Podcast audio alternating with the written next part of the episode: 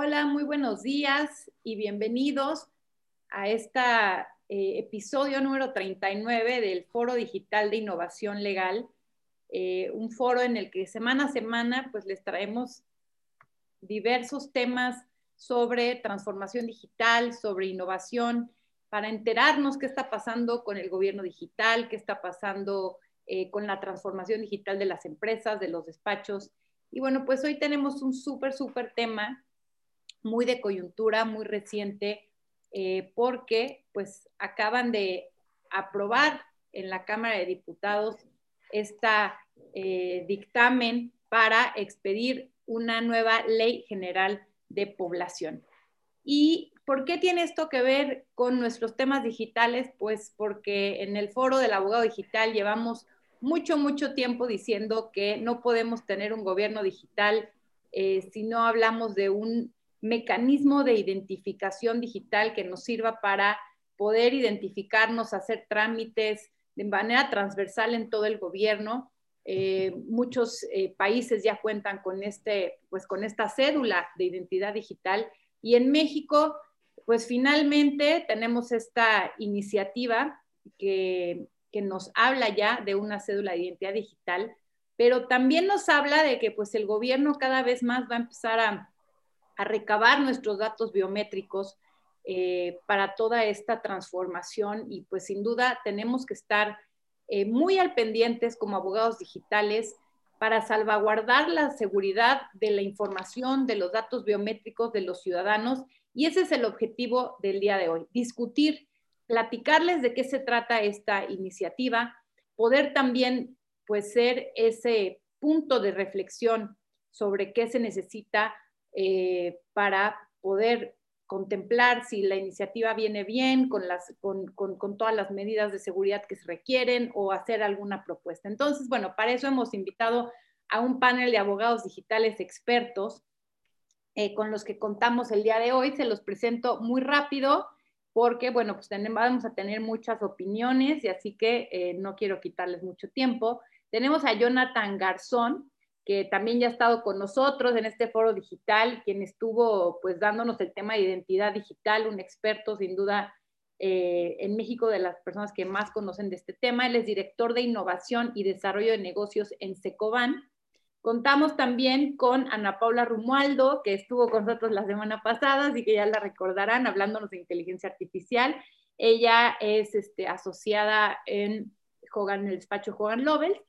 Tenemos a eh, Juan Luis Hernández Conde, que también estuvo hablándonos de, este, de reputación en temas de, de deepfakes.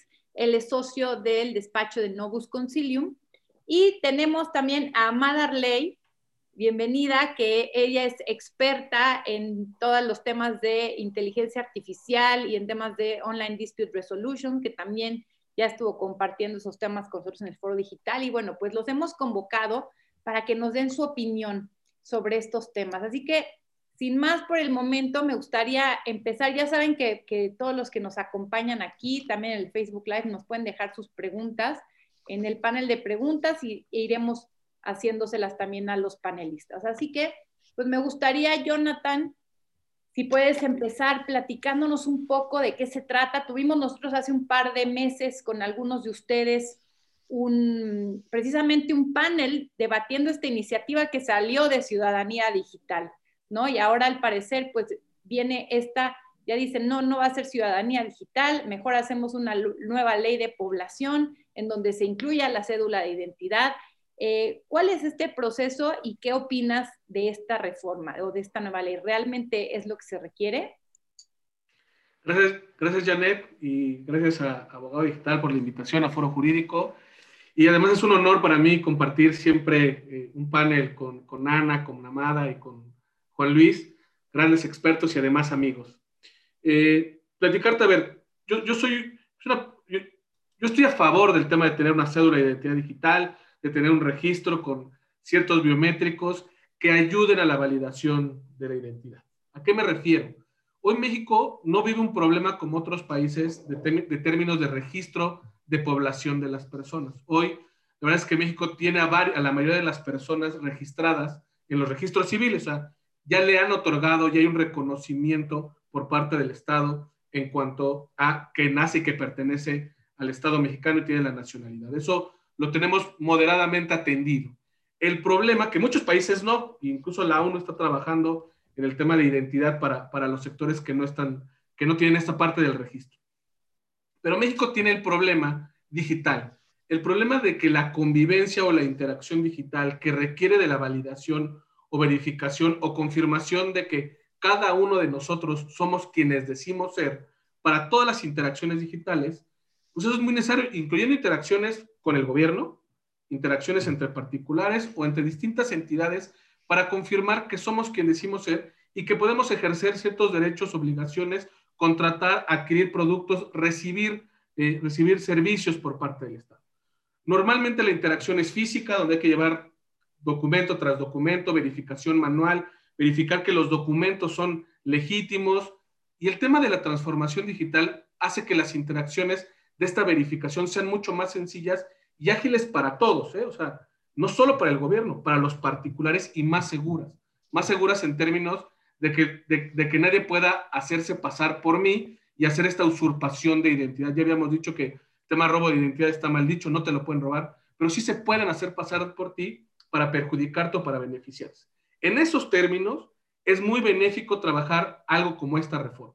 E incluso más allá, porque como tú recordarás en la pasada, que estábamos nosotros mismos platicando en el pasado evento, hablábamos de una ley de ciudadanía e identidad digital, que tenía varias interpretaciones varios asegúnes que no nos gustaban a los que estábamos platicando ese día en el panel.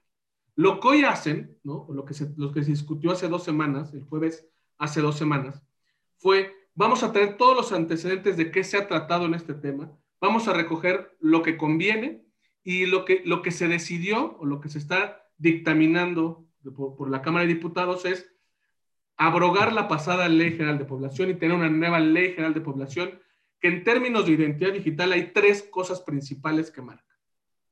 El Registro Nacional de Población, que si bien ya existía, amplía su capacidad de guardar información y de interconectarse con otras entidades.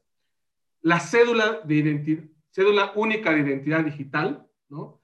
que trae, que iba a ser tu documento digital, no habla de un documento físico, habla de un documento digital, con el cual te vas a permitir validar e identificarte ante distintas entidades.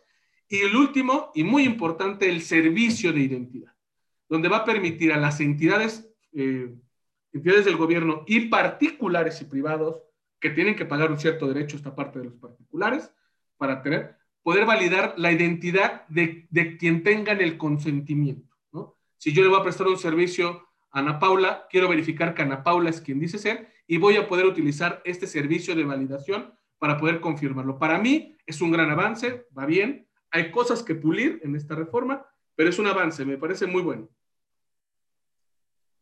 Buenísimo, pues, pues este es un, un, gran panorama general. Como dices, hay dos problemas que viene a solucionar.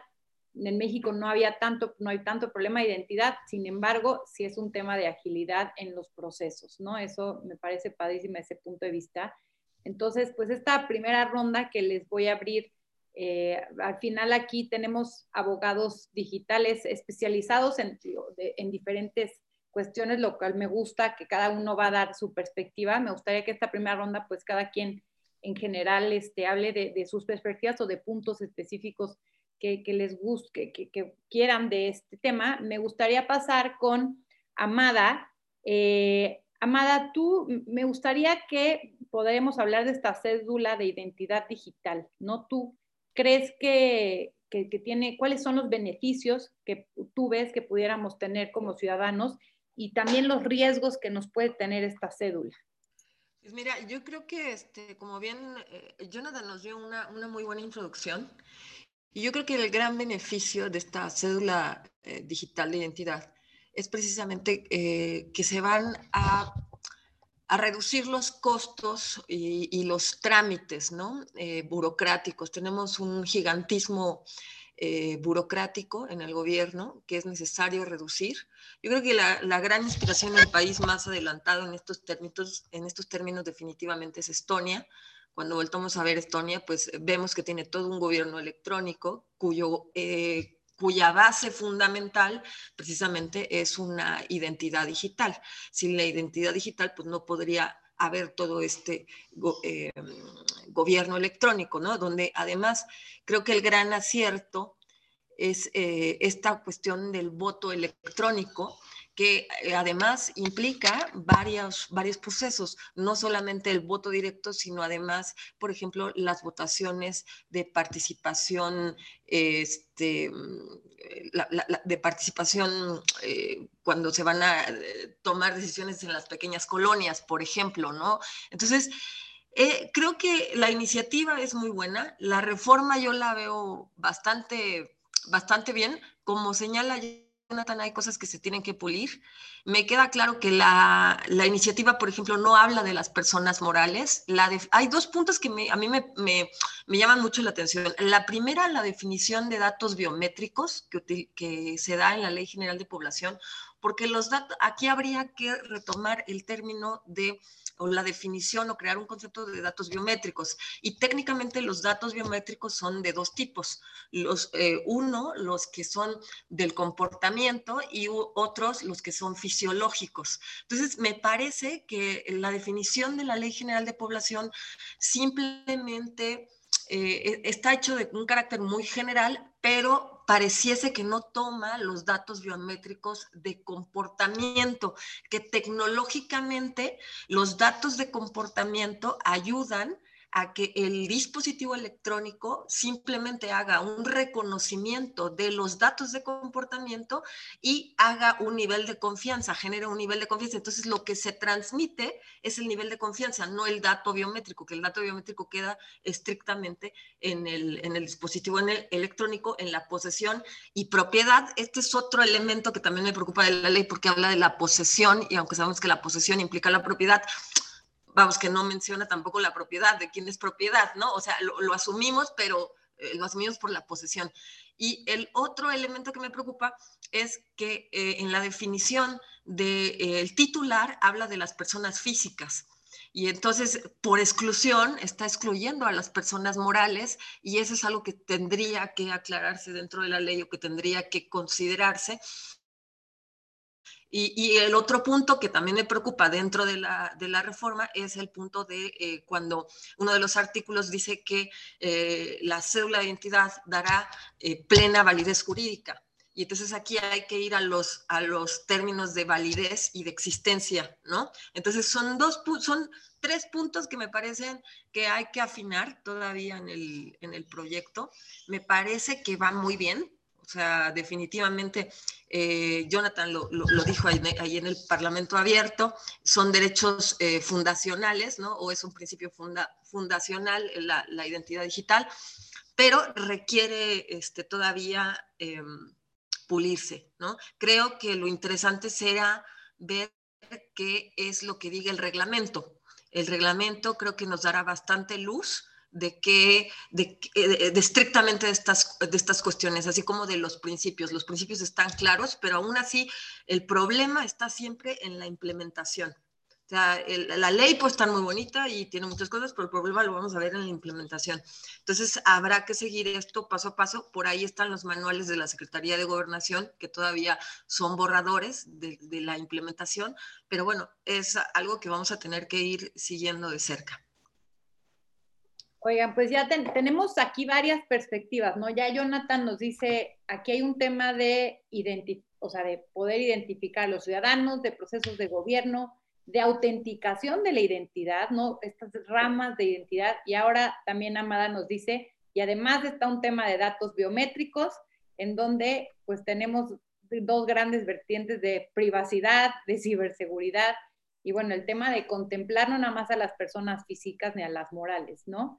Ahí, ya tenemos varios, varios temas sobre los que podemos ir eh, desmenuzando en este foro. Y Juan Luis, me gustaría eh, que, nos, que nos comentaras, eh, pues tú también tienes mucho esta, esta explicación muy clara siempre de, de las diferencias entre la, la, identificación, la identidad, la autenticación. No sé si quisieras profundizar en, en algo de eso o cómo ves tú la, la, la el dictamen. claro, Janet, muchas gracias. Y muchas gracias por, por abrirnos espacio en, eh, aquí contigo. La verdad es un honor estar aquí y compartir foro con Jonathan Amada y con Ana Paula. Eh, mira, definitivamente yo creo que el hecho de que abroguen la Ley General de Población pasada y que ahora emitan una nueva en donde nos hablen de esta cédula eh, de identidad digital, sin duda alguna es muy positivo porque ya sabemos qué es lo que quiere hacer, ya sabemos qué es lo que quieren hacer. ¿no?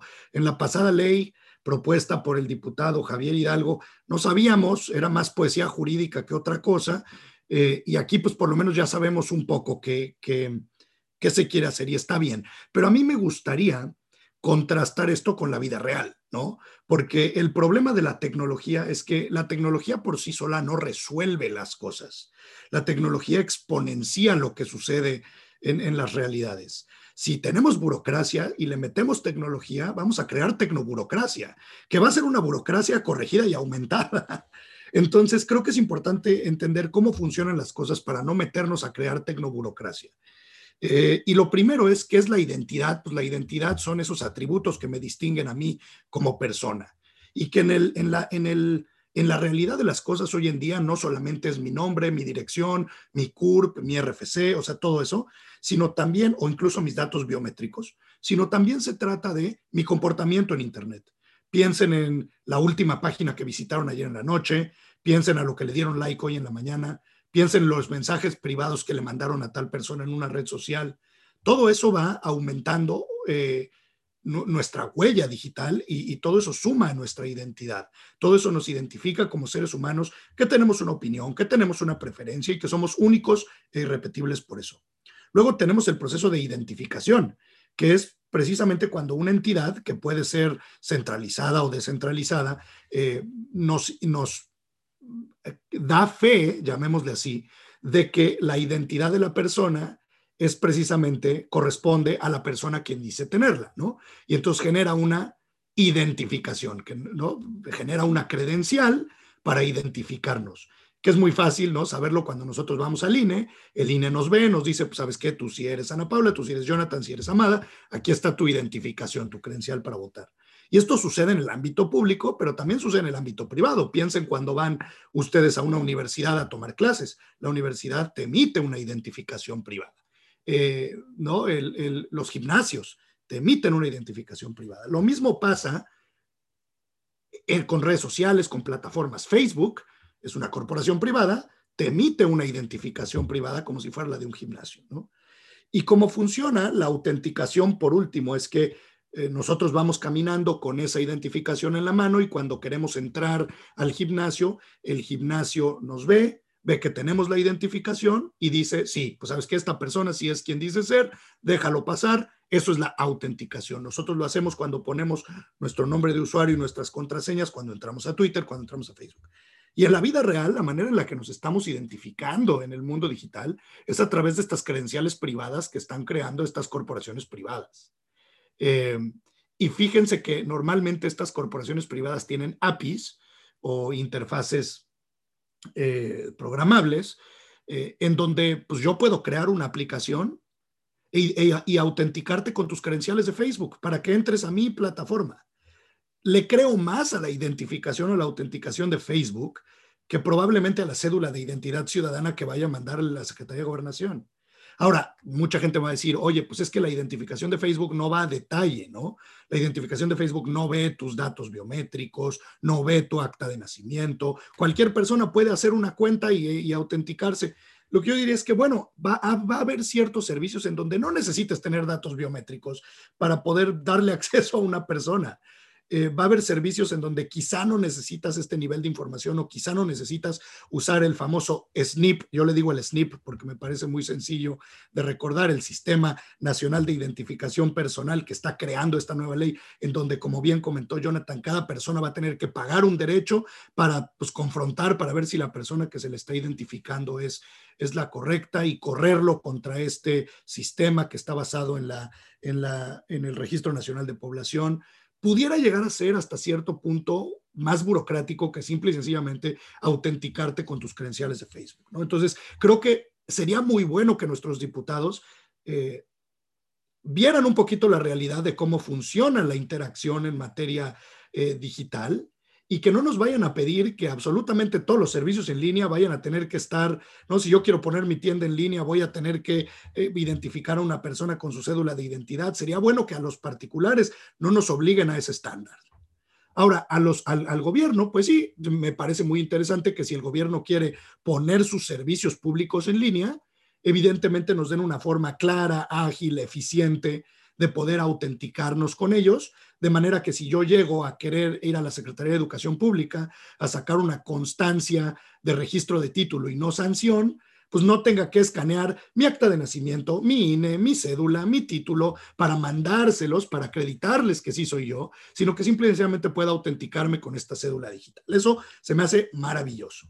Ahora, el hecho de que sea centralizada, y de esto Ana Paula nos podrá platicar muchísimo, crea muchos riesgos en materia de protección de datos personales y en protección eh, en materia de privacidad. ¿no? El hecho de que el gobierno tenga en un ente centralizado tanta información, aquí dice la ley, la propuesta en el artículo 76, lo estoy leyendo, dice CURP, nombre y apellido, fecha de nacimiento, entidad federativa de nacimiento, nacionalidad y datos biométricos que define el reglamento.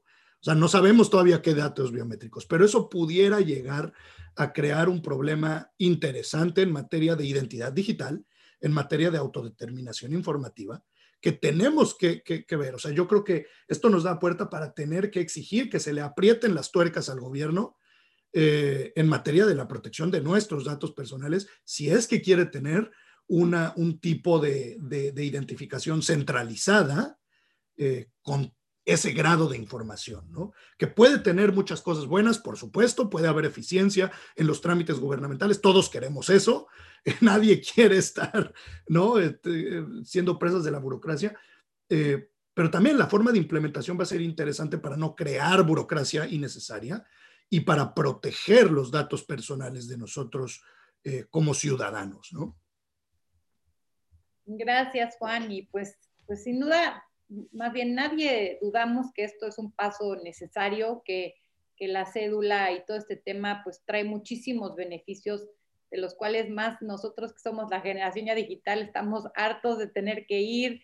Ahora está tratando de hacer un trámite con gobierno, tienes que mandar un mail para sacar una cita que te contestan en 20 días, o sea, ni siquiera una plataforma para sacar citas y bueno, un, una logística impresionante, ¿no? Entonces, esto es, es necesario pero pues aquello que siempre nos da miedo y, el riesgo, de lo cual como ya era, era la pregunta inevitable que te iba a hacer Ana y además la, la uno con la pregunta que nos hace Lorena Navarro aquí en, en el panel, que dice, sin duda observamos problemáticas entre la protección de datos personales y la privacidad en esta implementación de la cédula de identidad Tú eres una experta en datos personales, en ciberseguridad. Me gustaría que nos dijeras desde tu perspectiva, em, pues cuáles son estos riesgos que podría tener o, cuál debería, digo, sabemos que ahorita, como ya dijeron, pues que esto ya viene en el reglamento, en el momento igual y no lo podemos saber, pero ¿cuál es tu opinión al respecto? Muchas gracias, Janet, y nuevamente gracias por la invitación. Un gusto estar compartiendo panel con el Dream Team. La verdad es que estamos tocando un tema buenísimo. Pues mira, a mí me gustaría em, empezar contándoles, si se acuerdan de ese meme que decía que está un perrito en una computadora y dice, en Internet nadie sabe que eres un perro. Entonces, pues nadie sabe que eres un perro y ahora todos estamos viviendo en Internet todos estamos haciendo todos los trámites en Internet. Entonces, ahora más que nunca, por más que les parezca un chiste, se vuelve necesario que sepan si eres un perro o no. Que sepan que yo soy Ana Paula o que no soy Ana Paula. Ahora se vuelve todavía más importante. Y creo que es volver a un tema que igual se, ha tocado insistentemente, que la pandemia ha acelerado la transformación digital. Entonces, precisamente por esta aceleración es que decimos ya necesitamos esta, esta identificación eh, digital, la ciudadanía digital. Pero, eh, bueno, la ciudadanía digital está bien, la dejamos allá a un ladito.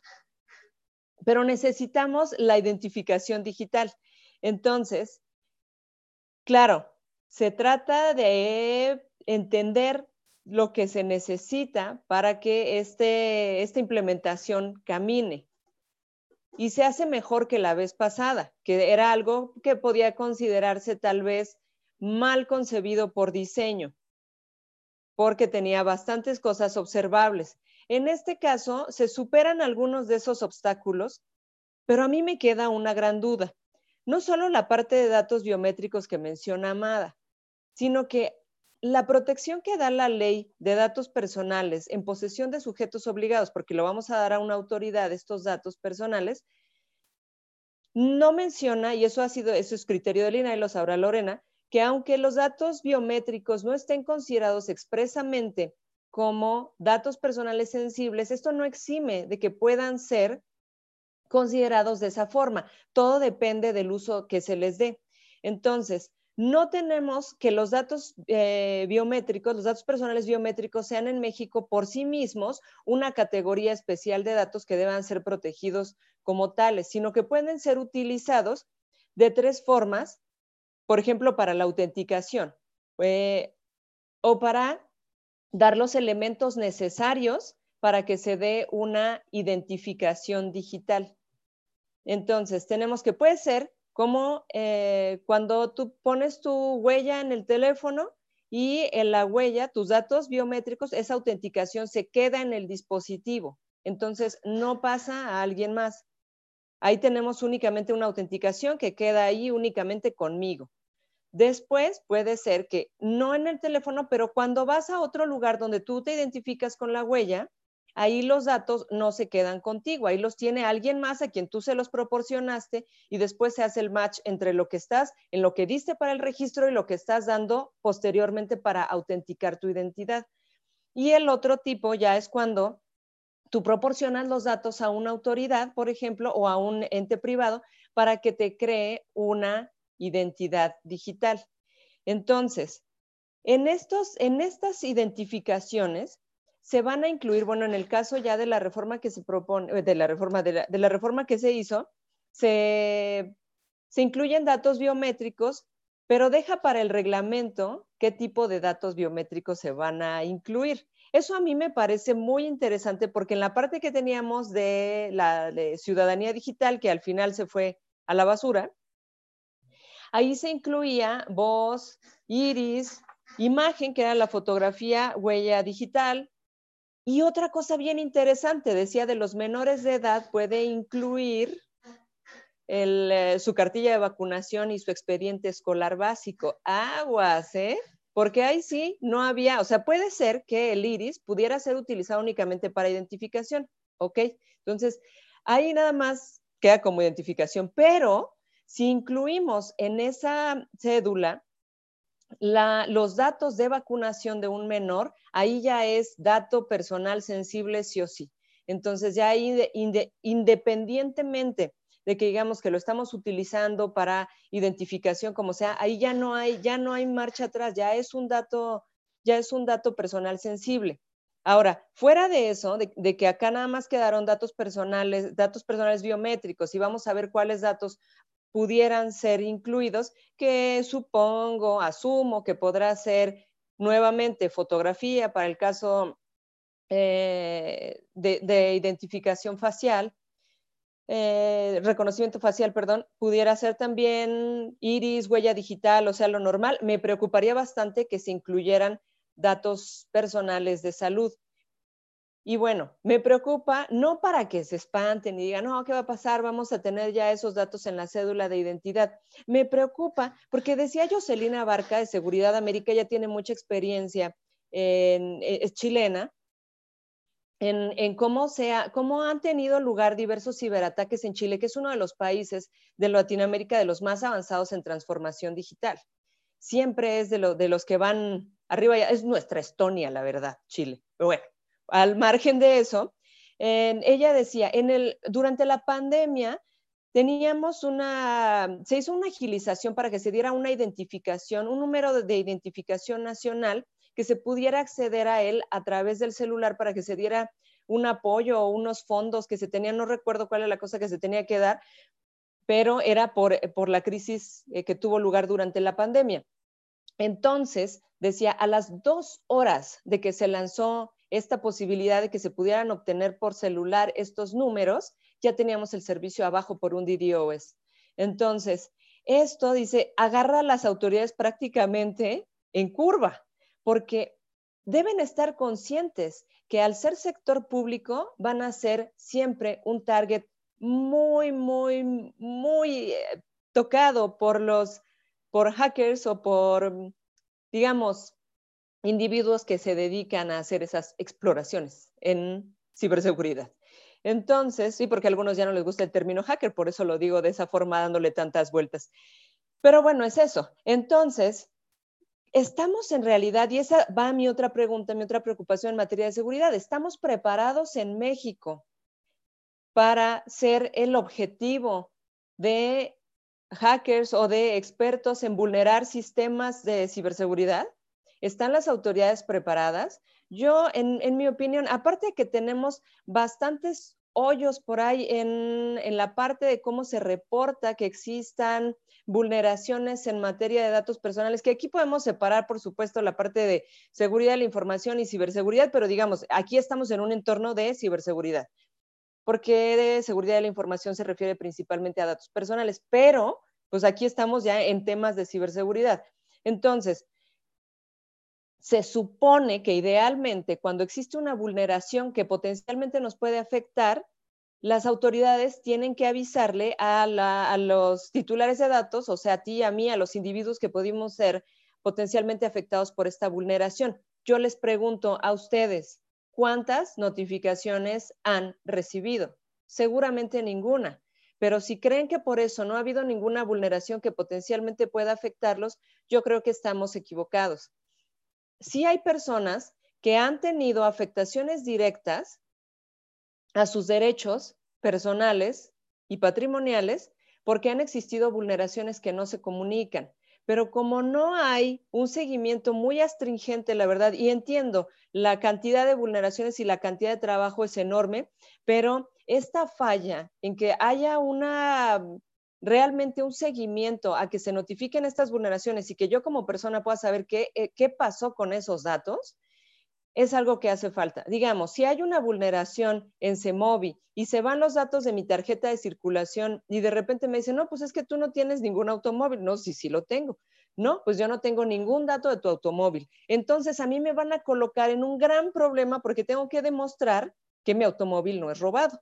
Entonces tengo que llevar todos los papeles y díganme si eso no es una vulneración a mis derechos morales y patrimoniales. Ahora, imagínense eso, trasládenlo, eso es un automóvil, ¿ok? Tendría que hacer un trámite enorme para comprobar la propiedad del automóvil porque se perdieron los datos derivados de una vulneración y digamos que desaparece eso.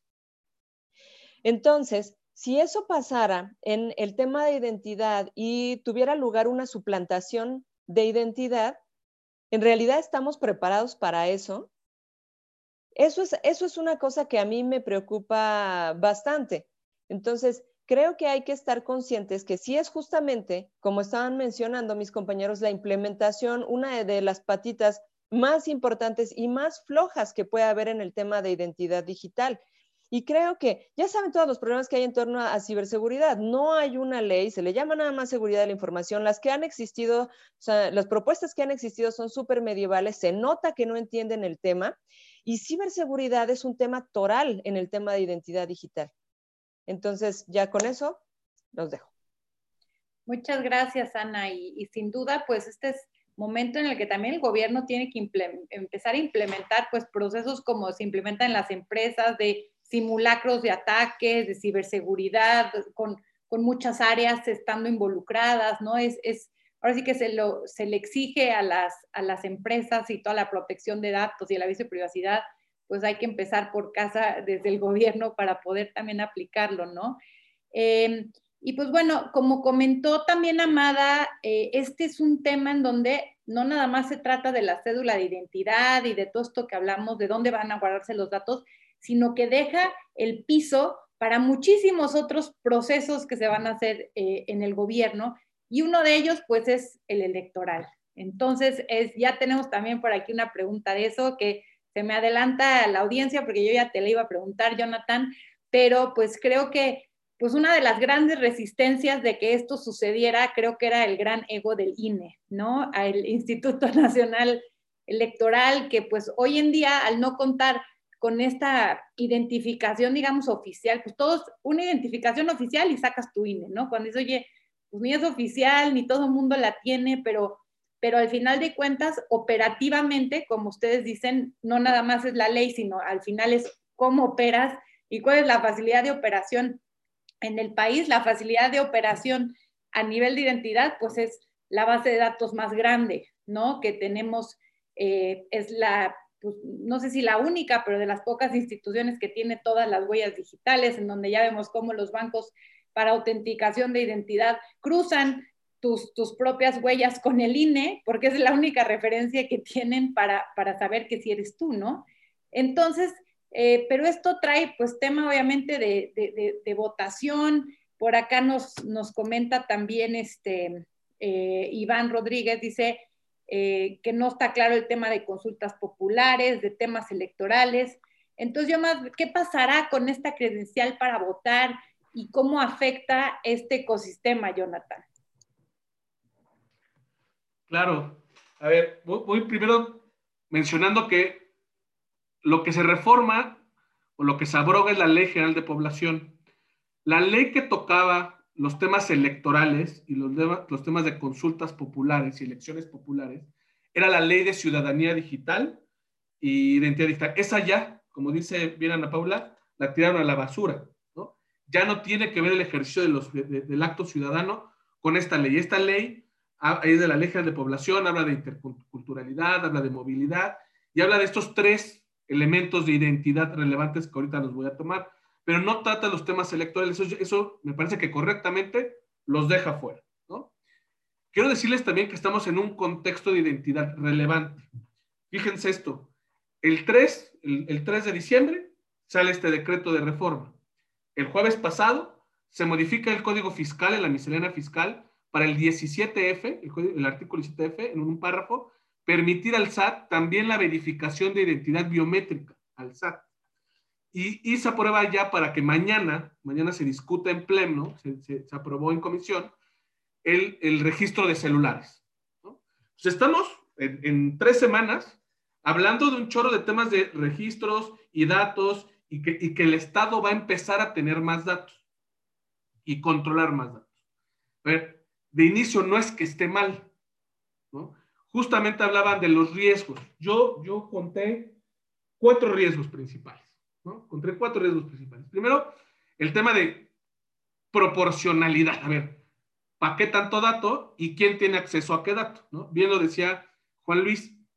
De pronto hay un artículo que dice que el registro va a tener tales datos biométricos que se definen en el reglamento, que está bien.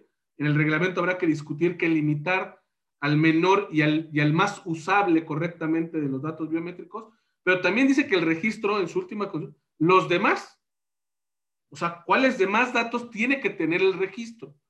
No habla en términos de proporcionalidad de, ok, eso los va a tener el registro y qué va a traer la cédula. De pronto también hay un error ahí, me parece garrafal, que dice que la cédula va a tener los datos biométricos. Es una tontería, porque lo que se busca es que la cédula no traiga los datos en sí, sino que la persona, cuando quiere identificarse, sea quien proporcione y si el registro los tenga. O sea, el registro sí tiene que tener, pero la cédula no, porque la cédula es un documento digital que no debe tener inmerso los, datos, porque si te lo roban, traen tus datos biométricos, eso es, eso es importante. Y luego el servicio. ¿Quién va a consultar y qué se puede consultar?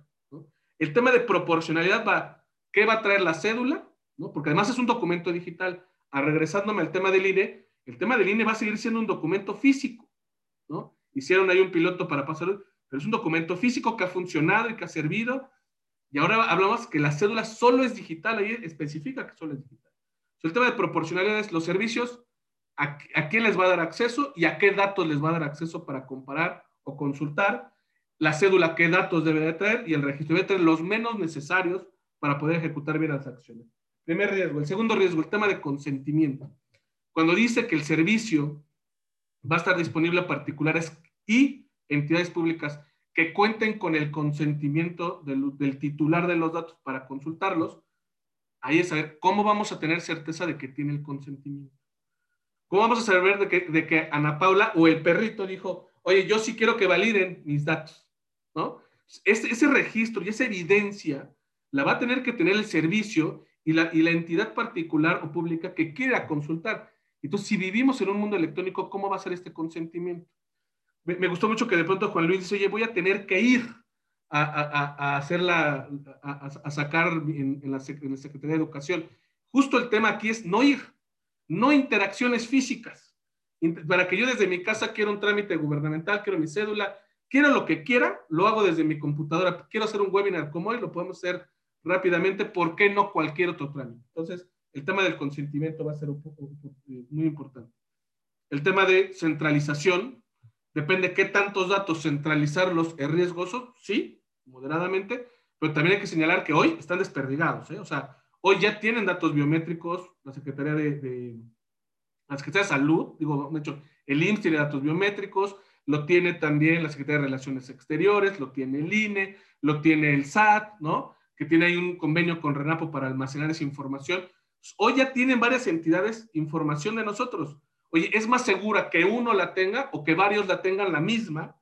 Pues a lo mejor si la centralizas y estableces los mecanismos de seguridad y, minimizas los datos, el mínimo necesario, para que aquí está la identidad y cada una de las entidades del tema de salud solo lo maneja el tema de salud. Solo los datos de identidad son los que se comparten, pero no más. Cada una de las entidades debería tener en ejercicio de sus funciones el mínimo datos para cada uno. Entonces, ahí tenemos el tema de centralización y seguridad y luego los usos y abusos.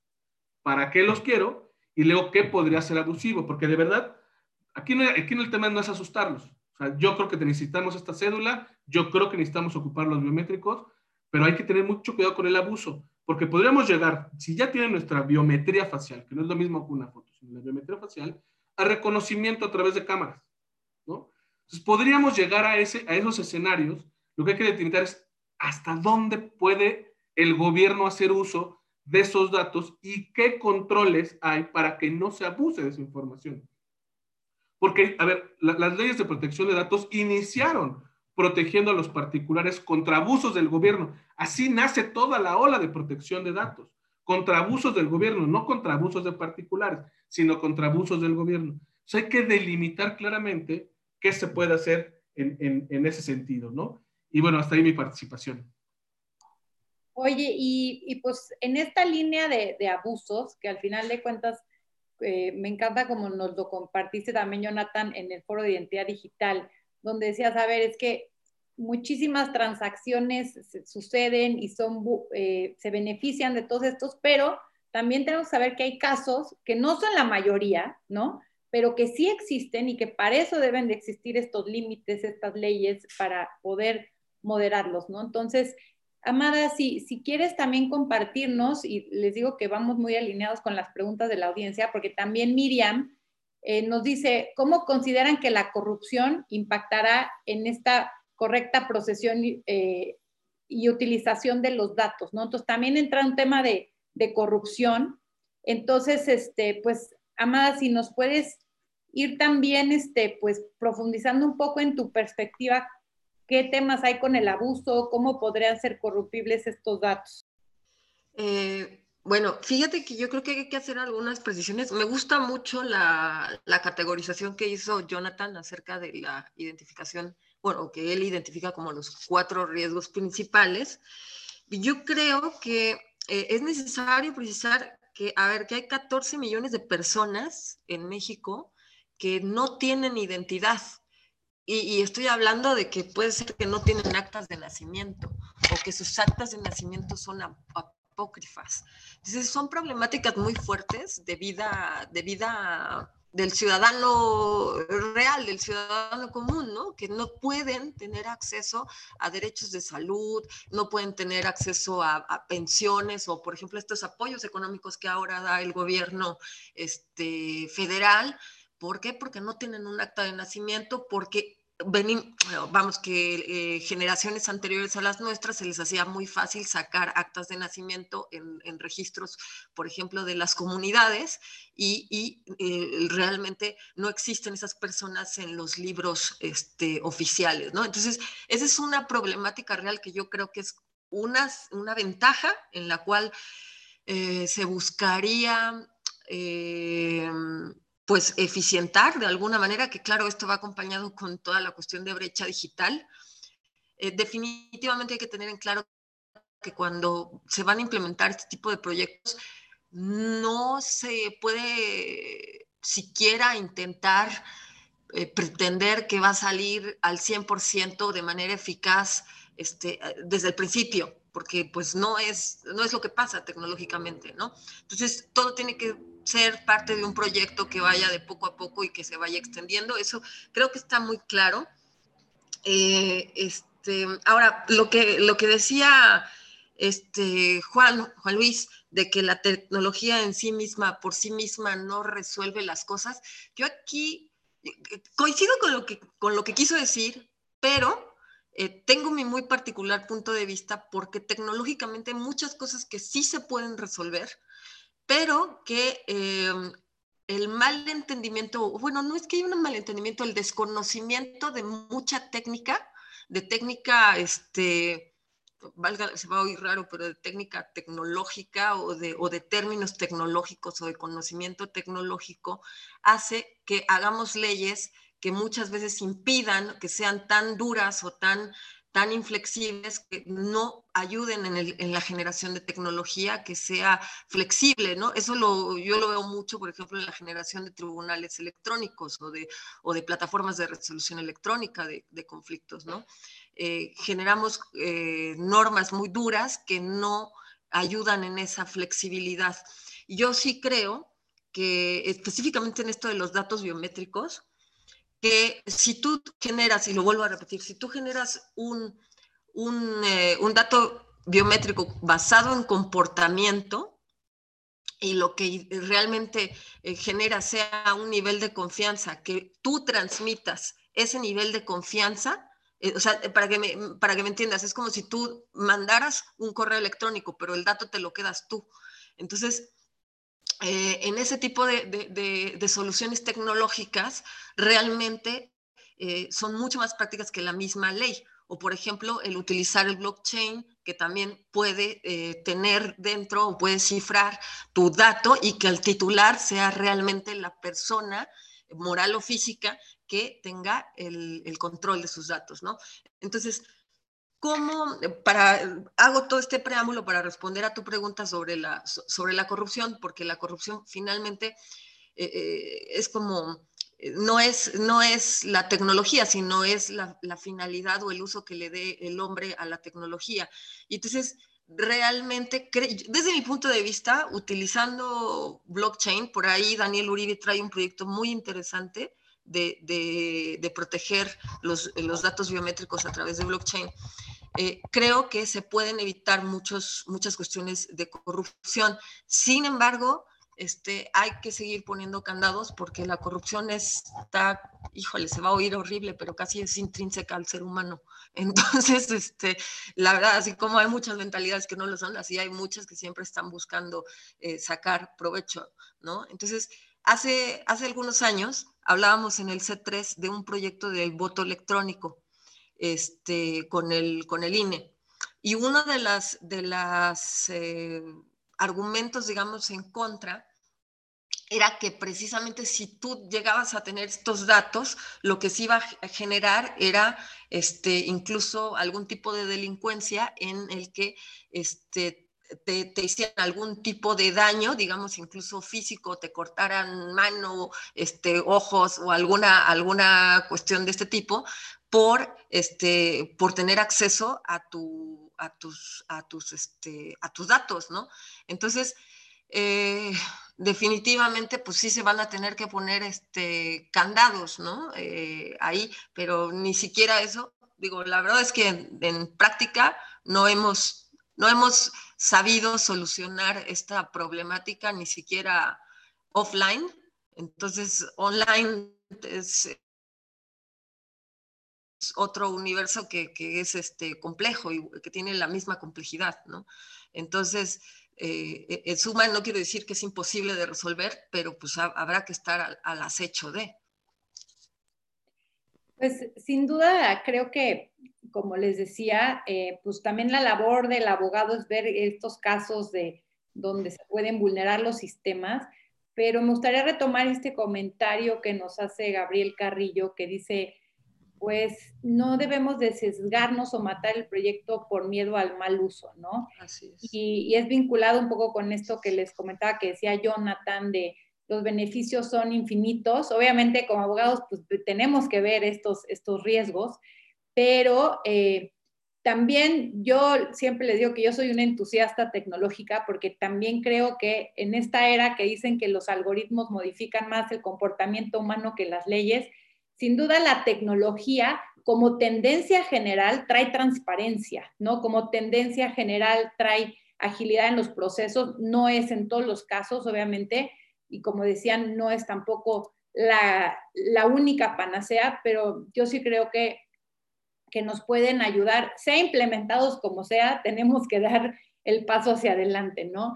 Entonces, bueno, pues mm, le toca el turno a mi querido Juan y me gustaría que, digo, además de los comentarios adicionales que nos quieras tener, eh, podamos dar pie a esta pregunta de Jonathan Mendoza, que dice, ¿qué opinan de la falta de inversión en tecnología como parte de la política de austeridad del gobierno actual y cómo impactaría en los aspectos de seguridad técnica que comentan de este proyecto? me tocó una pregunta muy difícil de responder porque me ponen en, en, el foro. Fatal, definitivamente fatal. O sea, si tú quieres tener, a ver, si tú me estás diciendo que vas a ser un ente centralizado que va a tener una cantidad enorme de datos, ya lo dijo Ana Paula, si tú creas un panal va a llegar el oso y se lo va a comer tienes que invertir en protegerlo. No se vale decir la austeridad republicana y no, se vale. O sea, simple y sencillamente no tienes idea qué está sucediendo. Eh, porque la seguridad informática y la ciberseguridad cuesta.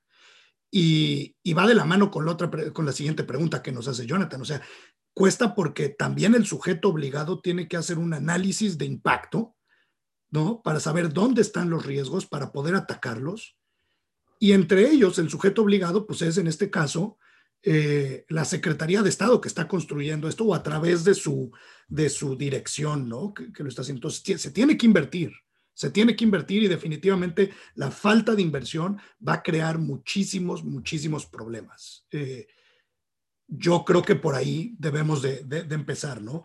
Y segundo punto, yo creo que, a ver, seamos prácticos sí está muy divertido que tengamos una cédula única y que vivamos como en Blade Runner. Se escucha súper padre, que seamos súper futuristas. ¿Se necesita en todos los casos? O sea, ¿realmente es necesario una cédula de identidad para absolutamente todos los casos de identificación de la vida pública y privada? Si tú dijeras y pusieras esta propuesta en Estados Unidos, la gran mayoría de, los, de, los, de la gente de Estados Unidos sería de espaldas. La gente cree que en Estados Unidos no hay leyes de privacidad, pero probablemente cuidan más su privacidad que, que en muchos otros países, porque, a ver, ¿por qué tengo que darle al gobierno, por qué tengo que darle a un ente central del gobierno una cantidad enorme de datos que ellos controlen y que después pueden usar para distintas cosas. Entonces ahí no solamente está el tema de minimización que decía Jonathan, ¿cómo vamos a hacer y cómo el INAI va a hacer que el, el sujeto obligado cumpla con la legislación en materia de protección de datos personales, que efectivamente hay una minimización de datos, que haya proporcionalidad, que nos avisen eh, en, el aviso de privacidad para qué lo están usando, que garanticen que lo están usando para eso y no para otras cosas, que eviten definitivamente utilizar esos datos personales para hacer temas de represión política, para hacer temas de represión a personas que piensan distinto, para hacer, para hacer temas que eh, no vayan a garantizar, perdón, ahorita regreso, eh, temas de este, libertad de expresión. O sea, puede suceder que existan este tipo de situaciones solamente por el hecho de que sepas que el gobierno tiene tus datos. Es lo que en otras jurisdicciones se llama el chilling effect o el efecto de enfriamiento y que en diversas cortes, como por ejemplo la Suprema Corte de Justicia de Estados Unidos, se, se, ha determinado, se ha reconocido como un riesgo al ejercicio de derechos fundamentales. Entonces, yo creo que es bien importante primero que nos preguntemos si sí es lo que queremos para qué lo queremos y en qué casos lo queremos utilizar. Y eso requiere que se haga una evaluación de impacto en riesgos, como lo propone Jonathan en la pregunta, de una manera eh, muy interesante, como lo han comentado eh, los panelistas, pero creo que sí es bien importante que partamos ahí. O sea, sí estamos ganando a lo mejor eficiencia en nuestros procesos. Todo el mundo quiere eficiencia. Pero no siempre la tecnología es tan transparente, no siempre la tecnología es tan, tan pura, no siempre la tecnología es tan, tan, tan libre. La tecnología también puede discriminar los algoritmos y, ahí hay varios libros que ustedes pueden leer, ¿no? Está Weapons of Math Destruction de Cathy O'Neill, está Algorithms of Oppression, está, digo, y les puedo tuitear una lista de, de, lo que es, es, es creo que cuestionar un poquito más por qué queremos que el gobierno tenga esto, ¿no? ¿Por qué una cédula única de identidad es lo que realmente va a funcionar? Eh, antes de simplemente entregarnos y decir, sí, hagámoslo y pues a ver qué pasa, chicle y pega, ¿no? Porque hay muchas cosas que creo que se tienen que evaluar. Ahora, habiendo dicho eso, creo que es positivo tener una, un mecanismo de identificación eh, público, pero quizá la identificación centralizada no sea lo mejor. Quizá la identificación, incluso la federada, tampoco sea lo mejor. Quizá tengamos que estar tratando de migrar a identificaciones soberanas, eh, en donde realmente la persona que tiene los datos, el titular de los datos, es la persona que controla su identidad y que controla su identificación y que controla los medios de su autenticación y que no tenemos un gobierno que tiene estos datos necesariamente en sus bases de datos, ¿no? O sea, creo que aquí se abre, porque hablaban de blockchain, ¿no? Tiene sus, tiene sus desventajas, por ejemplo, si usas blockchain para hacer esto y pierdes tu contraseña, perdiste tu identidad porque no hay nadie que te pueda reponer contraseña. Y creo que pues muchos de nosotros, al menos yo pierdo mis contraseñas casi todos los días. Entonces, tiene sus retos, pero creo que sí es bien importante que no, que no perdamos de vista dos cosas. La creación de posible tecnoburocracia y el impacto brutal que tiene a la identidad digital y a la privacidad y a la protección de datos personales, que son tres temas totalmente distintos, ¿no? O sea, creo que si en ese marco discutimos cómo la vamos a implementar, está bien, pero el marco viene antes. Desde mi punto de vista, antes tenemos que proteger los derechos fundamentales, antes tenemos que proteger la privacidad, antes tenemos que evitar que exista efecto tipo chilling efecto, efecto de enfriamiento eh, para el ejercicio de otros derechos, nada más porque el gobierno me tiene vigilado, ¿no?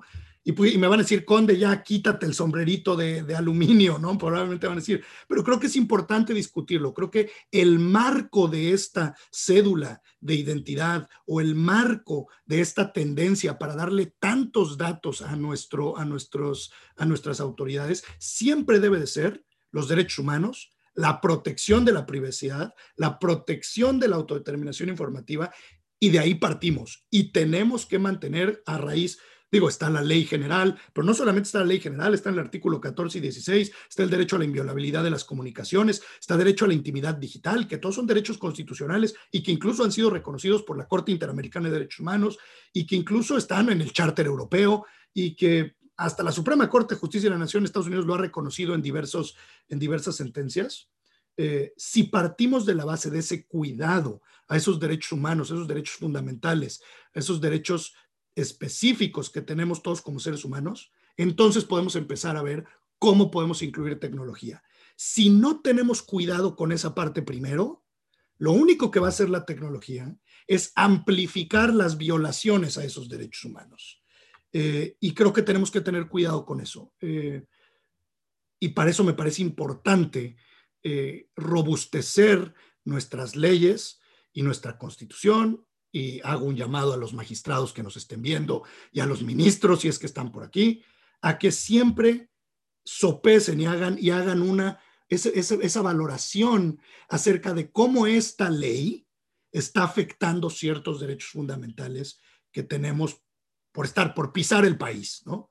Entonces yo, yo me iría con esa reflexión, que creo que es importante no sacarlo eh, de contexto eh, y siempre navegar con esa bandera antes de, entrar a analizar este tipo de, situaciones, ¿no? Bueno, es real, ya tenemos, digo, muchos casos como este famoso, el de el, director de cine que buscando como forma de matar a tu madre, cómo matar a tu madre para hacer una película, pues fueron, llegó la policía a su casa o cuentas que han sido suspendidas porque las búsquedas en Google son de cómo hacer una bomba y bueno, la realidad es que por eso yo siempre digo que aquí cabe aquellos abogados que les gusta el tema de derechos humanos, pues sin duda caben muchísimos temas de discriminación, este, de, estos derechos fundamentales en el tema digital. Necesitamos más abogados digitales en, el gobierno, más abogados digitales especialistas en derechos humanos de pues cuestionar, esa es la palabra que usaba alguno de ustedes, necesitamos cuestionar que sí, que no, cómo sí, cómo no. Entonces, em, Ana, me gustaría eh, pues también vincular tu participación a una una pregunta, además de que pues tenemos aquí Enrique Varela nos hace varias preguntas sobre esto que decían de, qué sucede en casos de secuestro de voz o qué datos biométricos serían validados en caso de robo de identidad, eh, pero también tu opinión sobre Guillermo Ganem dice, eh, no, perdón, em, Felipe Ángeles nos dice, ¿Qué opinas sobre un gobierno digitalizado y un pueblo con analfabetismo digital? ¿Qué consecuencias en este contexto podría traer este tipo de decisiones? Gracias, Janet. Muy buena pregunta. Nada más que antes de pasar a contestarla, y si se me olvida, me la recuerdas, nada más quiero puntualizar que justo eh, los comentarios que recibimos de que, oigan, es que de todos modos ya viene la cédula, es súper importante yo sí quiero, yo estoy completamente de acuerdo con lo que dice Juan Luis y sabes que te lo he comentado en diversas ocasiones, que una cosa es que nosotros seamos abogados digitales, que conozcamos los conceptos eh, básicos o madre de alguna tecnología para poder estar en contacto con los desarrolladores de las tecnologías, con los clientes, con los gobiernos, para poder ser ese puente de comunicación. Y otra cosa es que tomemos la tecnología de que la demos por sentado, a face value, ¿sabes? O sea, que digamos, sí, esto, lo que decía Juan Luis, chicle y pega, hay que aceptarlo, lo necesitamos. Sí es cierto, lo necesitamos, pero hay que cuestionar, siempre cuestionar y criticar esas partes es súper importante. No, en ningún momento estamos diciendo, oigan, está súper mal, estamos diciendo, es necesario. Y en este contexto es muy necesario, o sea, se, se vuelve imperativo la utilización de esta identificación de que, de que ya, ya llegue la digitalización. Es cierto, pero no podemos nada más decir, o sea, no podemos ponernos como si fuéramos, perdón por la analogía y con toda la distancia que sea necesaria, no podemos nada más ser pro régimen y decir, ah, no, está muy padre, que bueno, pues muchas felicidades, que sacaron la, eh, la, nueva ley, no felicidades. La verdad es que sabemos que han estado quemándose las pestañas investigando todo, que bueno, cualquier cosa que pase, nosotros vamos a ser herméticos respecto de cualquier problema que pueda surgir. Por supuesto que no. Se trata de aplaudir la parte que es aplaudible y criticar sin que la, parte que sea criticable. Y creo que eso es algo que también es un tema cultural que tenemos bastante fuerte, ¿no? Que se sale algo a, a la luz, una nueva ley, una modificación, y entonces generalmente hay autoridades que dicen, oigan, pero es que nada más critican. No, no es cierto, es que se toman muy mal la crítica y es una cuestión cultural bien fuerte, que no aceptan la crítica, aunque sea constructiva y aunque se hagan los dos lados de que, oye, qué bueno que hiciste esto, nada más que hay estas áreas de oportunidad, como se les dice elegantemente, dice, no, ¿por qué me criticas? Tuviste tu momento para criticarme cuando eh, se sometió a discusión. porque no? no? Pues sí estuve ahí, pero te estoy diciendo que no está. O sea, no nos podemos hacer al hecho de que cuando salió la, la, primera, o bueno, que se iba a salir la primera estrategia nacional de ciberseguridad, fue coyuntura con Pegasus. O sea, no podemos olvidar eso, no podemos olvidar la utilización, y voy al comentario que dijo Jonathan, de los abusos del gobierno. Nosotros no podemos tener esa memoria floja. ¿eh? O sea, también la perspectiva de privacidad tiene ese lado. que tenemos que estar súper atentos a que pueden haber abusos del gobierno. Sí, ahorita ya podemos tener otro tipo, o sea, la perspectiva es distinta porque ya puede haber más cosas de los particulares, pero la memoria histórica nos obliga a recordar que los abusos históricos de los gobiernos de, tener centralizadamente estos datos han sido lo que ha dado lugar a regímenes de terror. Entonces, eso no lo podemos olvidar, eso lo tenemos que tener presente. Y por otro lado, la parte de seguridad que, decíamos, sí, o sea, por supuesto que aquí pasa, o sea, ustedes pregúntenle a cualquier sujeto obligado, oye, ¿cuántas vulneraciones has tenido? No, pues todos los días, como 100, te puede, o sea, sí hay quien me ha dicho, hay como 100 todos los días. Seguramente hay quien menos, hay quien no diario, como quieran, sí. Pero les comentaba el caso de Chile, porque pasó a las dos horas en el tema que salió algo de identidad digital. Entonces, es justo eso, es el panel que decía Juan Luis, con esos temas son súper interesantes. Imagínense que tal vez aquí no, o sea, sí también hay, eh, siempre hay actores interesados en vulnerar esos sistemas porque es una cuestión de ego para ellos. Imagínense el Congreso del Caos en Alemania o DEFCON, ¿no? Ya, ya son cosas ya muy mainstream, ya todos los conocen, pero son reuniones de hackers, por decirles de la forma tradicional, donde ellos pueden demostrar cómo pueden vulnerar pues sistemas de seguridad muy avanzados. En el, Congreso del Caos de Alemania, uno de ellos demostró cómo tomando fotografías y ni siquiera muy avanzadas de la ministra de Seguridad de Alemania pudo hacer un bypass a un sistema de seguridad. O sea, por eso les digo que resulta súper atractivo. Y entonces eso va de la mano con lo que menciona Jonathan Mendoza, que por cierto, gracias por estar presente y ojalá le resulte súper interesante este panel, y creo que es un error completo en, plena coyuntura digital hacer una política de austeridad que lo que le es como quitarle los brazos a la, política digital. O sea, que, o sea, es como pollo sin cabeza. Un tema de que está de digitalización sin la inversión necesaria en seguridad es pollo sin cabeza, por favor. Y lo que mencionaba de, la evaluación de impacto a la privacidad, pues por supuesto que es necesaria. O sea, se está, como mencionaba Jonathan, es algo que se van a hacer transferencias o se pretenden hacer transferencias a distintos sujetos obligados. Entonces ahí ya tenemos una condición eh, para realizar las evaluaciones de impacto a la privacidad y también los riesgos que podría representar para el titular de datos. Tal vez no siempre se traten datos sensibles, porque ya como les dije, no van a estar, o sea, todavía no tenemos en el reglamento qué datos van a estar, pero suponiendo que no estén, como los que se mencionaban de las, de las vacunas, suponiendo que tal vez por el uso se, considera que no fueran datos sensibles, pero de todos modos tenemos los, otras dos, los otros dos elementos, que es riesgoso y que se pretenden hacer transferencias o que se, o que se, van a hacer transferencias sí o sí. Entonces, yo creo que sí es necesario la evaluación del impacto e, en, la protección de datos personales. Y bueno, ahora sí, entrando al tema de la pregunta, eh, el, problema de un eh, gobierno digitalizado donde hay un pueblo con analfabetismo digital es enorme, sobre todo si tomamos en cuenta que puede haber estados que digan, por ejemplo, cuando salió la DIP en, Ciudad de México, yo les pregunté directamente, oigan, van a hacer una campaña de concientización porque su labor es muy grande, ustedes, digamos, son un behemoth, tienen así, son un monstruo de siete cabezas, pueden hacer un montón de cosas, ¿qué van a hacer? Porque lo interesante no es nada más que existan y que hagan estas cosas, sino que, o sea, que envuelvan a toda la población y que se llegue al camino de la digitalización. Y entonces, muy tranquilamente, con la mano en la cintura, Pepe Merino me dijo, no vamos a hacer nada, no vamos a hacer ninguna campaña.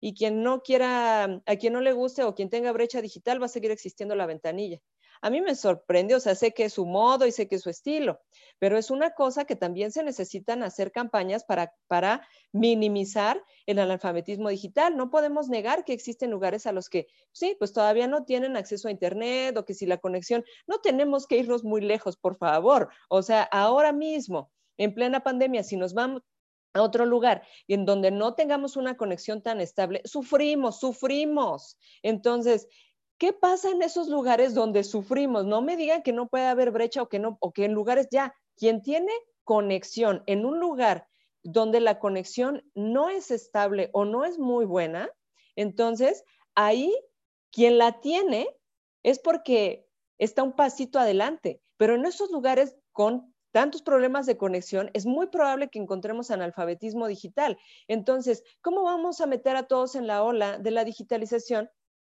si tenemos analfabetismo digital. Esto también trae otro problema, que si eh, puede existir ignorancia en materia de ciberseguridad.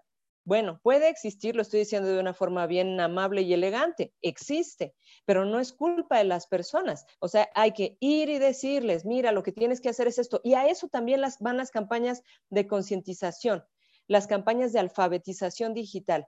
Ya lo estás haciendo, vas a subir a todos y dices, ¿es necesario? Ok, pero también tienes que concientizar a todas las personas, no para que tengan miedo, sino para que sepan cómo manejar los riesgos y qué cosa puede pasar si dicen, ah, bueno, pues es que esto es muy seguro, como lo que pasa con, con cualquier persona que toma a face value estas tecnologías. Dicen, ah, es súper segura. ¿Por qué razón hay datos personales biométricos en este registro, porque hacen más segura la autenticación. Por eso existen esos datos, para que se pueda dar un match mayor entre eh, con mi identidad. Entonces se pueda autenticar realmente, no nada más que sea mi nombre, no nada más que sea el típico que agarran la credencial y dicen, ay, hoy me ha pasado a mí muchas veces, ay, pues desde hace cuánto te cortas el cabello. Entonces, ese tipo de cosas se vuelven eh, más seguras con la identificación, que, con la autenticación de la identidad que se utiliza al proporcionar datos biométricos. Entonces, esas son las cosas que así como yo, estoy, este, sé que para análisis profundos o análisis de fondo como los que estamos haciendo, necesitamos todo, toda esta carnita, ¿sí? Pero en la parte de alfabetización digital, sí que tenemos que utilizar la tendencia que se utiliza ahora de que todo se dé súper masticado, súper catchy, súper chiquito, todo así hecho de un formatito para que la gente lo entienda así de una, como una infografía. ¿Qué es tu cédula? ¿Qué tiene? ¿Qué riesgos tiene? ¿Qué, ¿Qué, datos vas a proporcionar? ¿Cómo tienes que cuidarla? Pum, pum, pum, pum. Eso lo tenemos que dar rápido, ¿sí? Para que poder dar una primera, una primera introducción a las personas para que sepan de qué se trata todo esto. No podemos nada más lanzarlo así como una botella al mar y pues, ay, a ver quién, a ver quién cacha el mensaje y a quién no. Esto necesita, yo creo, una campaña bien fuerte a nivel federal. Y bueno, con eso concluyo mi intervención. Muchas gracias, Ana. Bueno, ya estamos en la última recta, la recta final de este programa. Eh, Jonathan ya va a ser su última participación, nos va a tener que dejar, aunque aquí Benja Sánchez dice, hagan un curso de identidad biométrica digital y ciberseguridad. Yo se lo he dicho muchas veces a, a Jonathan, que te obtuvo a bien coordinar también el curso de abogado digital de FinTech, pero no me había hecho caso. Esperemos que ya, si te lo dice Benja, ya le hagas caso a Jonathan. Prometo, prometo que el, el, primer, enero, febrero sale, ya. Pero sí, sin duda ahorita es más, más que nunca importante este tema, pero me gustaría además de tus comentarios de cierre, Jonathan, nos pregunta aquí Elin Sales, ¿cómo se compara esta iniciativa con mejores prácticas internacionales? Tú has estado por todos lados con estos temas de Open Banking, de TEA Digital. ¿Qué ves a diferencia de países más avanzados? A ver, voy a, hacer esta pregunta, lo voy a relacionar con lo que, lo que han contestado mis compañeros panelistas. Me parece que la, la, práctica internacional es caminar hacia, hacia una identidad digital, ¿no? La mayoría de los países, ya Argentina tiene una, ya varios países escandinavos tienen, o sea, van caminando hacia allá, ¿no? ¿Por qué? Porque la documentación física es vulnerable y genera mucho mayor problemas de seguridad el estar identificando todavía con documentos físicos. ¿no? a ver, en mi punto de vista es necesaria, sí, la cédula de identidad es necesaria. Coincido con mis compañeros que hay que hacer una revisión específica de para qué se podría ocupar, qué se va a compartir, en qué casos, qué información se va a almacenar y quién va a poder entrar esa información y para qué la puede ocupar el gobierno. ¿no? Y ahí habrá que ser muy enfocados, muy particulares, cómo evitamos que se pueda hacer un mal uso de ello. Para mí, el, mayor riesgo es no tener esta cédula de identidad. Es el mayor riesgo que podemos tener. ¿Por qué? Porque uno, como lo decía Amada al inicio, o sea, hay todavía personas que no han llegado y no han llegado porque no hay registros ahí. Y llevar a un bebé o llevar a una persona a registrar es muy complicado. ¿Qué sí tienen seguramente cercano? Un dispositivo móvil. Esta, esta parte de, que, de analfabetas digitales sí, sí hay, ¿no? Pero ya cada vez hay menos porque esto nos ha permitido digitalizarnos más fácil a todos, ¿eh? Porque como decía Ana, pues ya son mucho más empáticas y mucho más, la experiencia de cualquier aplicación es intuitiva, yo no tengo que tener instructivos para entenderle a estas cosas, ¿no? Entonces la digitalización o la alfabetización digital en el tema móvil ha sido mayor, entonces la mejor práctica en todo el mundo es que los servicios lleguen por aquí, no por una computadora, sino por el celular, ¿no? Que sean entendibles, que la gente los pueda tramitar y eso no se va a lograr si no tenemos una cédula de identidad digital. No vamos a poder dar servicios privados y públicos y ejercicio de derechos aquí, ¿no? Aquí. el caso es de que hoy nos cierran un tribunal y los derechos de muchas personas están suspendidos. Garantías de personas y de empresas suspendidas porque los tribunales están de vacaciones. Cuando podían trabajar desde sus hogares, a través de este móvil, autenticarse, hacer todo por aquí. Pero hoy los expedientes están ahí resguardados y nadie puede tener acceso a ellos. Entonces, esa es una de las, de las, de las prácticas internacionales, es que sean a través del móvil.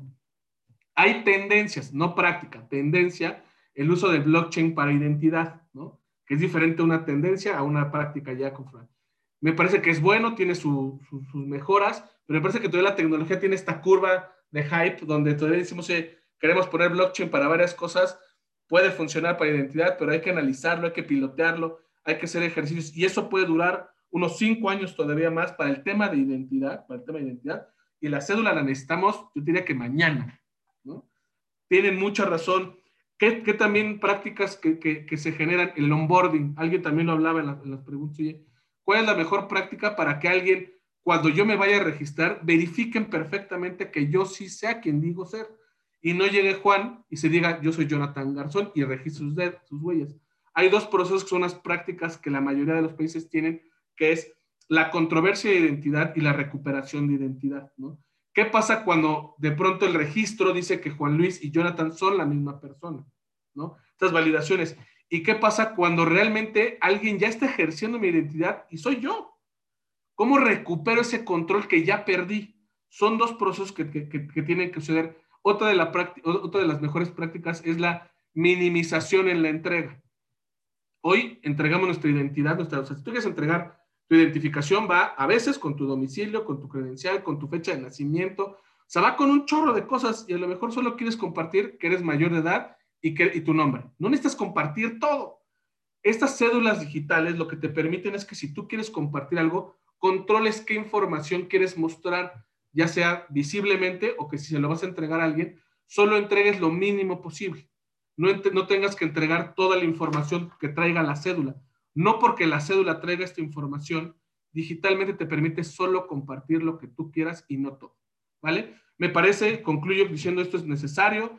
Hay que hacer todavía un análisis de impacto, como lo dicen, y para qué se va a usar, cuáles son los controles, pero no tenerlo es caminar hacia atrás, es, y aunque haya riesgos, siempre va a haber riesgos en la implementación, y no podemos guiarnos por los riesgos. Lo que tenemos que ver es cómo sí funciona esto y cómo implementamos cosas para que sea seguro, ¿no? Pero sí un cómo sí y no como no. Yo escuché de la firma electrónica, de la factura electrónica, que no iba a funcionar, que el gobierno no podía y hoy es una realidad. Hoy estamos reconocidos en, ambas tecnologías como de los países que mejor implementaron las cosas, ¿eh?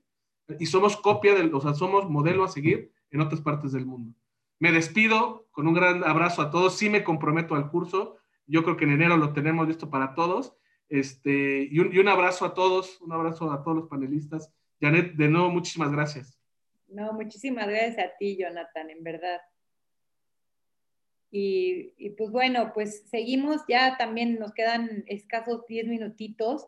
Me gustaría pues ya ahora sí que freestyling, como les gusta a ustedes abogados digitales, eh, pues que nos compartan un par de minutitos sus comentarios o reflexiones finales. Amada. Eh, pues bueno, la verdad es que ha sido un honor estar con este Dream Team, que siempre nos gusta platicar mucho de este tipo de temas. Este, yo nada más quisiera señalar, poner las cosas un poquito en números en, México, ¿no? Somos 130 millones de mexicanos, 80 millones tienen dispositivos móviles y 14 millones no tienen identidad el día de hoy. Entonces hay una, hay un gap ahí, hay una brecha muy fuerte que se tiene que, que, que pues de alguna manera nivelar Eh, pero lo cierto es que una cosa es la realidad normativa o la realidad en disposiciones oficiales y proyectos y otra cosa es lo que pasa en la realidad. ¿No? Entonces, eh, yo he leído muchísimas, muchísimas eh, iniciativas dentro o de proyectos del gobierno donde reiteradamente hablan de corregir esta brecha digital y aumentar este, mayores telecomunicaciones para, para nivelar esta, esta brecha digital, pero la realidad es otra. O sea, y aparte, eh, también entiendo un poco que mm, eh, se antoja difícil para un México que financieramente no está disponible o que su prioridad no es esa, se antoja difícil reducir la brecha digital del día, del día a la, de un día al otro, ¿no?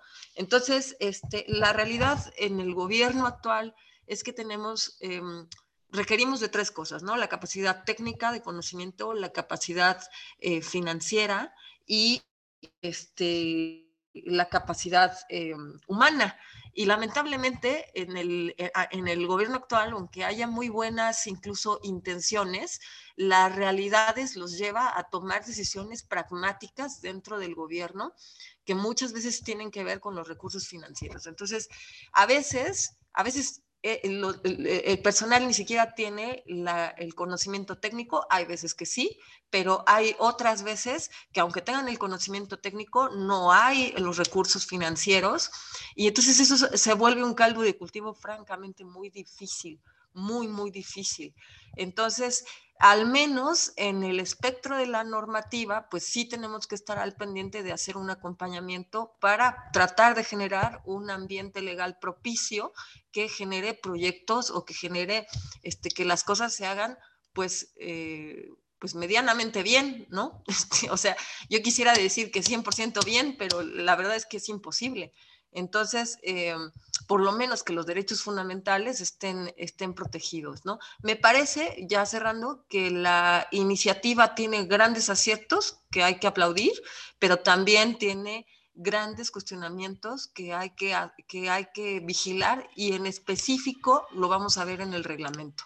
El reglamento nos va a dar muchísima luz de esto y habrá que esperarlo o, o ayudar a trabajar en él, ¿no?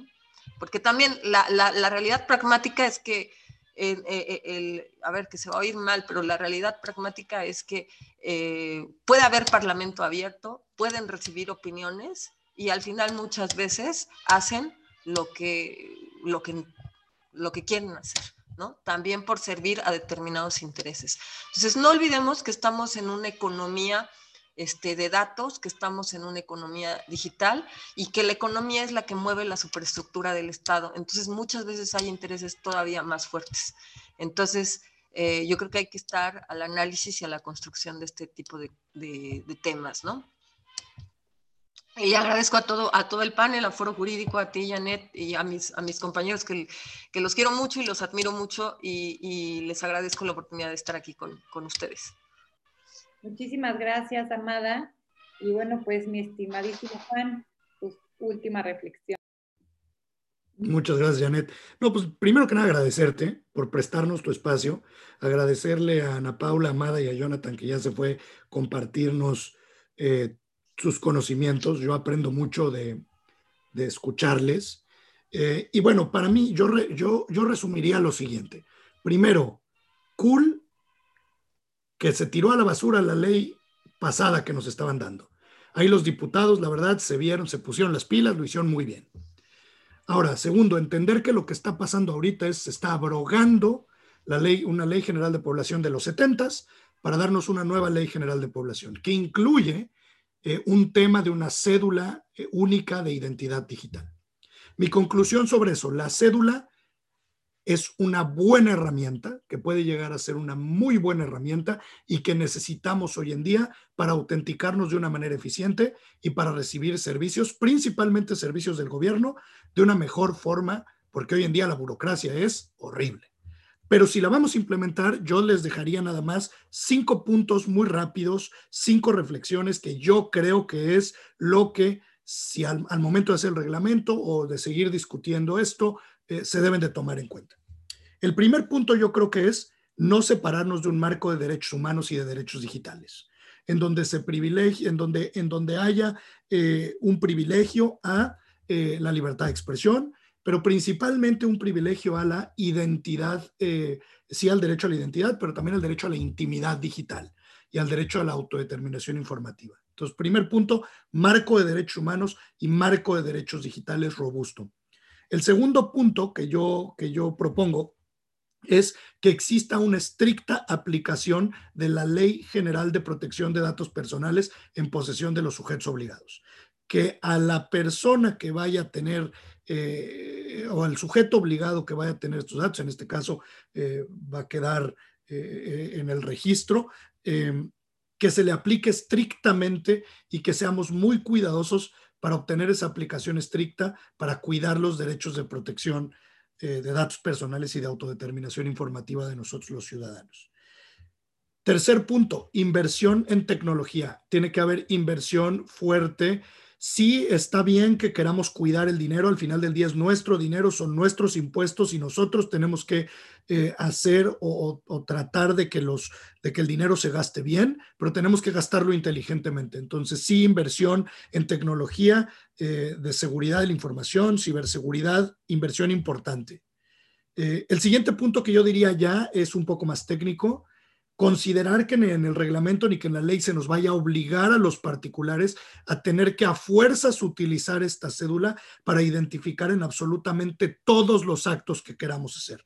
También está bien que los gimnasios tengan su identificación privada, también está bien que las redes sociales, que las plataformas puedan hacer sus identificaciones privadas o utilizar las APIs de Facebook o utilizar las APIs de, de, Google, de Google, etcétera. O sea, que no sea una obligación de que todos los particulares tenemos que usar para todos nuestros servicios esta cédula de identidad. Sería bueno que hubiera ahí libertad de neutralidad tecnológica. Importantísimo. No podemos tampoco violar ese concepto. Y el último punto, mi última recomendación es, por favor, gobierno, creen APIs, creen APIs para que podamos utilizar eh, esta cédula de una manera eficiente, conectando dos, tres líneas de código para que se pueda utilizar. Si nos quieren cobrar por hacer las consultas, está bien, cóbrenos, pero no nos vayan a hacer, baje la hoja de ayuda, haga el pago de derechos. No, no, a ver, hagamos APIs, que se cobre todo en línea, que se cobren los consumos de una manera eficiente. Entonces, serían mis cinco puntos. Si, si, si tenemos esos cinco puntos en mente, creo que vamos a llegar a tener una súper cédula de identidad ciudadana digital muy picuda que nos va a servir realmente como la estamos viendo, ¿no? Eh, acuérdense, la tecnología son herramientas y todas las herramientas se pueden usar como armas. Entonces, cuidar que no se usen como armas, cuidar que se usen como, como herramientas que van a ser en beneficio a nosotros. Eso sería mi, mi conclusión. Muchísimas gracias, Juan, muy clara. Y pues bueno, terminamos contigo, cerramos con broche de oro, Ana. Muchas gracias, Janet. Pues yo rapidísimo en un minuto les digo que sí, es completamente necesaria esta cédula de identidad digital. Ya no nos puede dejar más claro la pandemia que la necesitamos. Sí, probablemente no para todos los trámites, pero la necesitamos. O sea, ya basta de estar yendo y formándonos y basta. Eh, pero quiero poner el énfasis en el tema de vulneraciones y ciberseguridad, no porque esté mal, porque es el tema más flaco en México. Recientemente estuve en un panel que se llamaba ¿Por qué está todo mal en ciberseguridad? Y no fue mi idea de título, ¿eh? pero creo que es algo en el que hay que poner el énfasis muy fuertemente, porque es una de, les digo, de los pilares en estos temas y que se ha descuidado fuertemente. La otra cosa que quiero dejar es la necesidad de alfabetización y no perdamos las esperanzas porque a veces decimos, ay, quién sabe quién no, o sea, no, no están alfabetizados una parte, digitalmente una parte de la población como si fuera otro planeta. Claro que hay una diferencia más o menos como del 25% entre la digitalización de la población urbana y la digitalización de la población rural. Pero yo recuerdo la última vez que fui a Chiapas, específicamente a San Juan Chamula, yo ya veía los chamulas conectados y acuérdense que tenían miedo de que les robaran el alma. Entonces, ¿cómo han logrado aplicaciones? Porque lo que más usan es WhatsApp. Entonces, ¿cómo han logrado esa, penetración, ese tipo de servicios? Eso es algo que también tenemos que lograr para que también se sientan cómodos, no se sientan eh, porque esto, esto parte, nuestra, toda nuestra desconfianza también, parte de la desconfianza que tenemos en cómo se prestan los servicios gubernamentales. Entonces, eso es algo que también es una confianza que se tiene que mejorar, se tiene que ganar nuevamente. Y pues ya, nada más con eso quiero cerrar. Un gustazo nuevamente estar con Amada, con Juan Luis, con Jonathan, que ya se fue, pero nos acompaña en espíritu, y contigo, Janet, una súper anfitriona como siempre, un panel que me ha gustado mucho. Y pues ya, con eso los dejo. Muchas gracias. Muchísimas gracias en verdad a todos, sin duda este Dream Team que, que pues siempre hace las conversaciones muy amenas y fluidas, muchísimos comentarios a la audiencia. Muchas gracias por siempre ser tan participativos, en verdad, estas más de 100 personas que se conectaron hoy. Y bueno, me gustaría nada más cerrar con algunos anuncios parroquiales que ya saben que siempre les hago, platicándoles de algunos eventos próximos que tenemos. Eh, en primer lugar, está el próximo miércoles, también eh, tenemos un súper, súper foro digital. Eh, no sé si por ahí ya pueden ver mi, escritorio, pero bueno, tenemos el próximo, acuérdense, no va a ser por Zoom, tenemos nuestro foro digital en conjunto con la NADE, en donde estaremos hablando de innovación tecnológica en los registros y documentos societarios mercantiles con dos jóvenes abogados emprendedores de una Legal Tech eh, mexicana que acaba de ganar la competencia latinoamericana de Legal Tech, se llama T-Books, eh, y nos platicarán todos estos procesos de digitalización en temas de capital de las empresas y temas mercantiles. Y también invitarlos, les dejé por ahí el link a nuestro curso, siguiente curso que tenemos de actualización notarial y notario digital.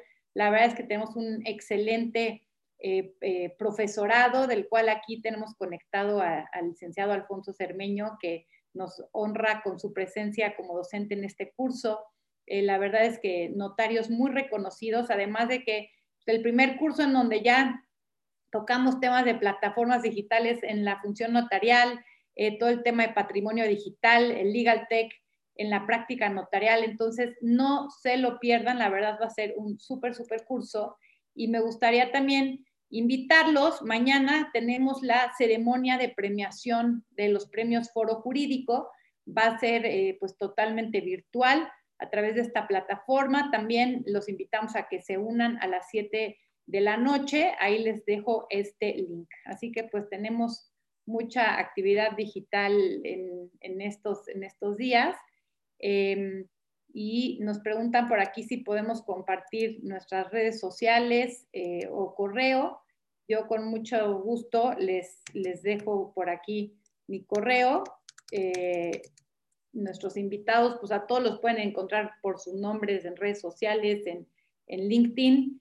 Así que, pues les agradezco muchísimo su tiempo eh, a todos los panelistas, a la audiencia y esperamos tenerlos el próximo miércoles en una edición más de este foro digital que en su versión 40, ya no 40 episodios, nos echamos este año.